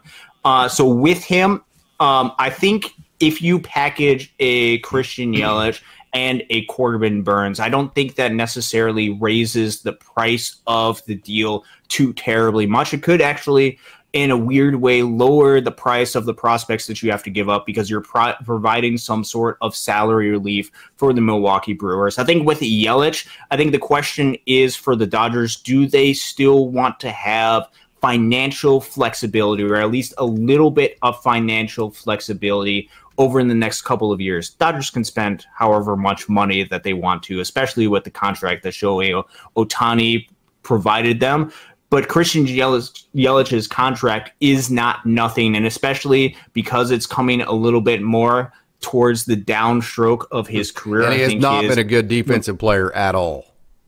That that is that's another really good, excellent point. And so with a Christian Yelich, I think he would be a great name. I think for the first maybe year or two, I think it would be something that would be great. And if you want to go all in over the next year or two, maybe next three years to maximize the early window of Ohtani, Betts, and Freeman. That could be a move that you look into, but I think it provide I think it just limits the Dodgers as far as their ability to just be flexible and fill needs as they need to. Uh, if you're getting a Christian Yelich, I think with a lot of this, you're going to be relying more on guys from the farm system or guys yeah. with cheaper contracts. Maybe some reclamation projects have to be thrown in there in future years because a free agent that you could sign next year might get taken up by the contract the Yelich brings in. So that would be my biggest concern is the negative downward trajectory yeah. that he could potentially have of his career, as well as the limitation as far as financial flexibility that you have for that. It still would be very exciting to see Corbin Burns and Christian Yelich. And if that's the price that you have to get, if Corbin Burns is the only Correct. option out there, perhaps th- then that is the move that you go ahead and do. But right now, Dodgers have some flexibility. That's I would immediately move to that for those reasons. Yelich, the thing about him, he had a great year last year. His WAR was 4.1. He hit 278. He had uh, 19 home runs. His, his WRC plus was he was 22 percent better than than league average. But the thing about him was the three years prior to that, he was either average or below average. So the question is, for all of that capital you're going to give up and the contract and all that, which Christian Yelich are you going to get? Are you going to get last year's Christian Yelich or the three years prior to that? If you got the three years prior to that, it would be a pretty tough contract to stomach. And we know that the Dodgers, they don't mind getting reclamation guys, but they don't like doing it like on five year contracts. Like, right, right? They yeah. like doing it like on, on one year contracts. So, okay, so we have Which a lot of. I think, I, go ahead. Yeah, I, I would just want to add one more point to that. With Christian Yelich, you mentioned him being a little bit more of a negative defender, and I don't think that necessarily is going to get better over the course of the years. With where the Dodgers are at right now, they have their designated hitter locked up, which means they can't use a Christian Yelich in that designated hitter type role. If especially if his defense further deteriorates i think that would be a main concern that i would have is just with his limitation for defense you're going to need his offensive production to be overwhelming to make up for a lot of the defensive concerns. And i think with I think the bet for Christian Yelich as he continues onto his career, I think it's going to be harder to bet uh, for him to have an overwhelmingly good offensive mm-hmm. production mm-hmm. to make up for the defense, and you can't hide him at the designated hitter position. So, a lot of concerning signs, but certainly an out of the box, unique mm-hmm. idea that you could do if you needed yeah. to get a Corbin Burnes, and that's the only option. Michael Carrillo, good evening, and thank you for joining. Well, the Dodgers have to make trades regardless if they want to add more players. Jack, thank you for your wonderful comments. They're always so awesome on this channel. If Yamamoto signed elsewhere, how does he save face with the Japan press? I know better than Ohtani. Question mark. I took money over a Japan MLB team. Yeah, right. The Dodgers, or then the Dodgers signed one of the other Japan pitchers. Fantexum TV. Thank you so much for joining. Said I would trade Vargas so fast for Burnes. Yeah, I think we all would at that point. Jason Soretti. Thank you so much for joining. Coming off an ACL, is there any chance that Rhys Hoskins could be a left-handed option? Lots of power there. Yeah, there's a lot of uh, Rhys Hoskins. Isn't he a right-handed hitter? He could potentially hit off against uh, left-handed pitchers as well. I, th- I think with him, I think he, if I'm not mistaken, is more of a first base type option yeah. with Rhys Hoskins. Uh, so with him, um, especially since the designated hitter role uh, is kind of filled up, unless you want to transition him maybe more into that left field. If I don't know if he could play left field at, at at all. Um, I think that would be my main concern right now with the yep. Rhys Hoskins, unless I'm thinking of somebody else. Yeah, Paul says love to have Randy Arozarena and Luis Roberts Jr. in the outfield would be insane. Yeah, that would be. Tamale said I don't think the Dodgers have an elite enough prospect to pull Cease and Roberts. I would totally agree with that. Tamale, one of the best baseball people you will ever read about with the comments is, is tremendous. Here's a good one from Charlie Dodger. Charlie Dodger, good evening. How about Bryan Reynolds? He was mentioned a while back as possible trade candidate. Him and Keller. I know Keller's been, yeah, a, been is, a hot topic lately. I, yeah, I, I, think that's a little bit more outside of the boxes. I believe uh, with Bryan Reynolds, he had signed uh, an eight-year extension with the uh, Pirates that started this past season. Uh, he had certainly, especially before that, been in a lot of uh, discussions for the Dodgers as far as different trade pieces. And I think with Mitch Keller, I think he might be a little bit, maybe that step or two below in the Dodgers pecking order as far mm-hmm. as Luzardo. So I think turning to that could be an interesting option. I think the Pirates where they are right now. And they, since they were signed a Bryan Reynolds, they invested long term. I don't mm. think they would abandon that after year one yeah, right. of that contract, especially because I think Bryan Reynolds has been a good, solid, reliable yeah. uh, player for them. He had 2.3 WAR this past season. Uh, so with that, I think that could be another option that you could look into. I don't think the Pirates would abandon from Bryan Reynolds yeah. quite yet, unless the Dodgers presented some crazy offer to them. But I, I That's certainly like said, yeah. thinking about yeah, I think like looking into other offers, looking to other organizations for well for their talent. Uh, I think you have to pay attention to every single organization and every single team and weigh all of your different options right now. Here's a good one from Hep C. Hep C, thank you so much for joining. Always one of the wonderful commenters that we have here. Would you deal with the devil? Would you make a deal with the devil and go after Framber Valdez? Who? Um, I mean, uh, Framber Valdez, I think he has been uh, really reliable, obviously, with the Astros. And so there's going to be a ton of bad blood with Yeah. that. I don't think that bad blood should blind you from making a good baseball decision. I don't think that should be the decision that you should make just because there it has been some sort of bad blood in the past. I just don't think that the Astros right now would actually be in a position to where they would move on from a Framber Valdez. He would be a good, reliable left-handed starting pitcher that you could put at the top of your rotation. Uh, I just don't think the Astros are in that position, and I don't think he would be at the top of the list right now, especially since you have other alternatives. So uh, I would say I don't think we're at that position quite yet. We're going to go to 945. We had Doug McKain at the top of the show, so it's taken us a while to get to the comments. We usually go till, I said 945, 745 Pacific. We usually go till 730, but because we we had the wonderful Doug McKain on, we're now getting to comments, and we want to make sure and get to all the wonderful comments out here. Fantaxum Yeah, TV says, I'd trade River Ryan so fast for Luzardo or Burnes. No doubt about it. River Ryan, absolutely the best athlete in the system, period, in a discussion. He can windmill dunk. He has the high riding four seam. He was, a, you know, an All American two way player at, at NC Pembroke, and then he's also a two way player with San Diego. Electric. The Dodgers would hate to get rid of him, but again, he's another one of those guys. What's his path, right? He is the exact kind of guy that you create parades with because you go in and get an elite player or, you know, a guy like Luzardo that just fits well. So I would totally agree. It would give River Ryan the, the path that he needs with Miami, and it would bring the Dodgers, Luzardo, the, as far as the lefty and the type of pitcher they need to eat innings. I don't Yeah, think they I- would go one for one, obviously, but Yeah, I was about just to make that point. I live with a lot of these trades. I don't think a lot of these would be just be one for one. they The definitely wouldn't be, but he would be the big piece of the package.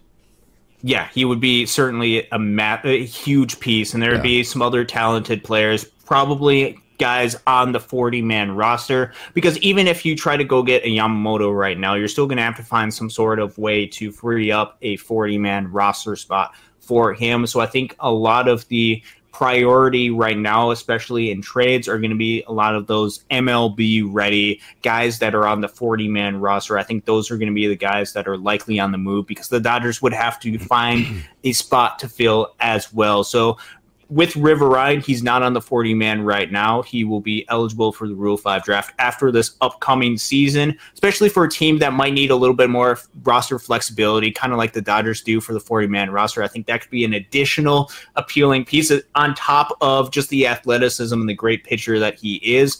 Uh, with a lot of these guys, it's going to be multiple multiple player deals to get a lot of these targets and i think you have to do whatever you can to try to build the best team for next season No doubt about that. Matt Chapman, what do you think? With oh, so he's he's third base uh, on the free agent market. I think with uh, Matt Chapman, Lots of swing and miss. obviously he's getting towards he's getting towards the end of his career. I think defensively, I think he would be he would be so much more of an upgrade than a Max Muncy. Yes. I think it would be a trade off in value. I think with Matt Chapman. Uh, he has been a good offensive player. I think a lot of that offensive production as he ages, and I think there's still, if I'm not not mistaken, still a little bit of strikeouts in his game. I think part of that element will be there. I think the biggest thing that you would gain from Matt Chapman is that defensive ability that he provides. Now with him, I think you're going to have to pay for um, you're going to have to pay quite a bit to get him, and it's probably going to be more than the level of pay of play that he is going to Yeah. provide. And then you got to figure out where exactly you want Max Muncy to be. Do you want to move him back to second base and move Mookie Betts back to the outfield? Right. Um, It's a no. Chapman, he is, yeah, and I think I think Chapman is going to get a really nice, really solid uh, type of contract deal that I don't necessarily know if it would be the wisest investment right now with some of the other needs that the Dodgers have. So I would I wouldn't move towards him immediately. I would wait and if other teams are not interested maybe then is when i would invest but i think there's a lot of swing and miss there's a lot of concern about his offensive profile moving forward defensively he would be amazing at third base uh, but with the price that he is going to cost I would hesitate for right now. If you just want defense at third base, just put Chris Taylor over there. Chris Taylor will play just plenty fine defense at third base. But again, we all want Chris Taylor. The reason why I want an outfielder I think he'd be fine in left field too.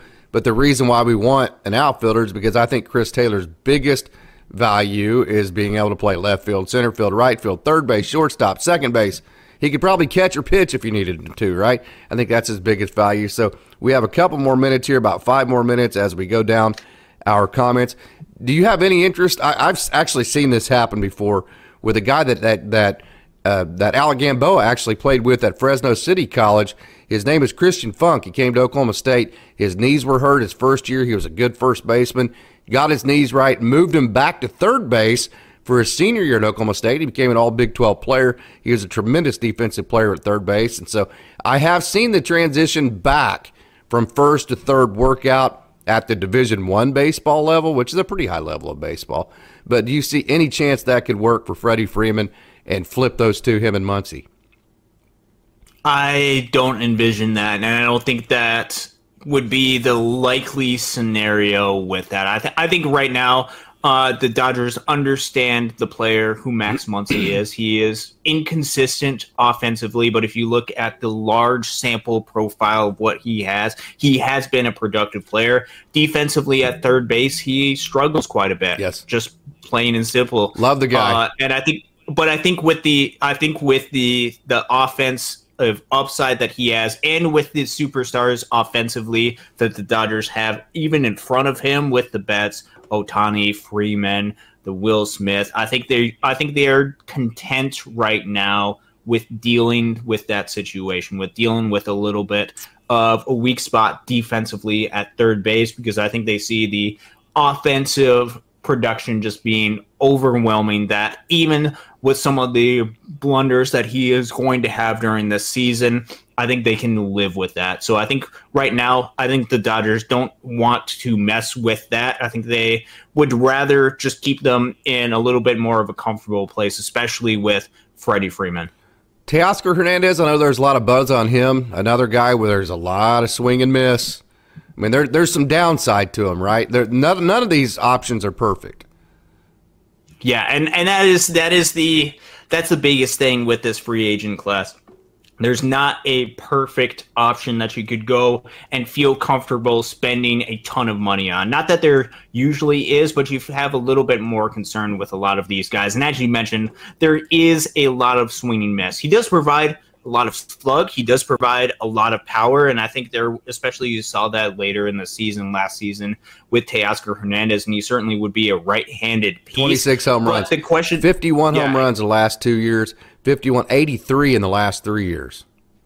Yeah, there's Lots there's a lot of uh, there's a lot of power. There's a lot of upside right there. The question is, and I think this has to do with a philosophical question and something that I know was very much a cause of hurt for a lot of Dodgers fans is do you want to add another guy who is more of a swing right. and miss, try to swing for the fences type of guy to this lineup, or would you rather go for a guy that has a little bit more consistent in as far as the bat to ball skills to try to lengthen out the lineup even more? I think with the Teoscar Hernandez, I think he would be he fits a little bit more of the profile of a guy like a Max Muncy.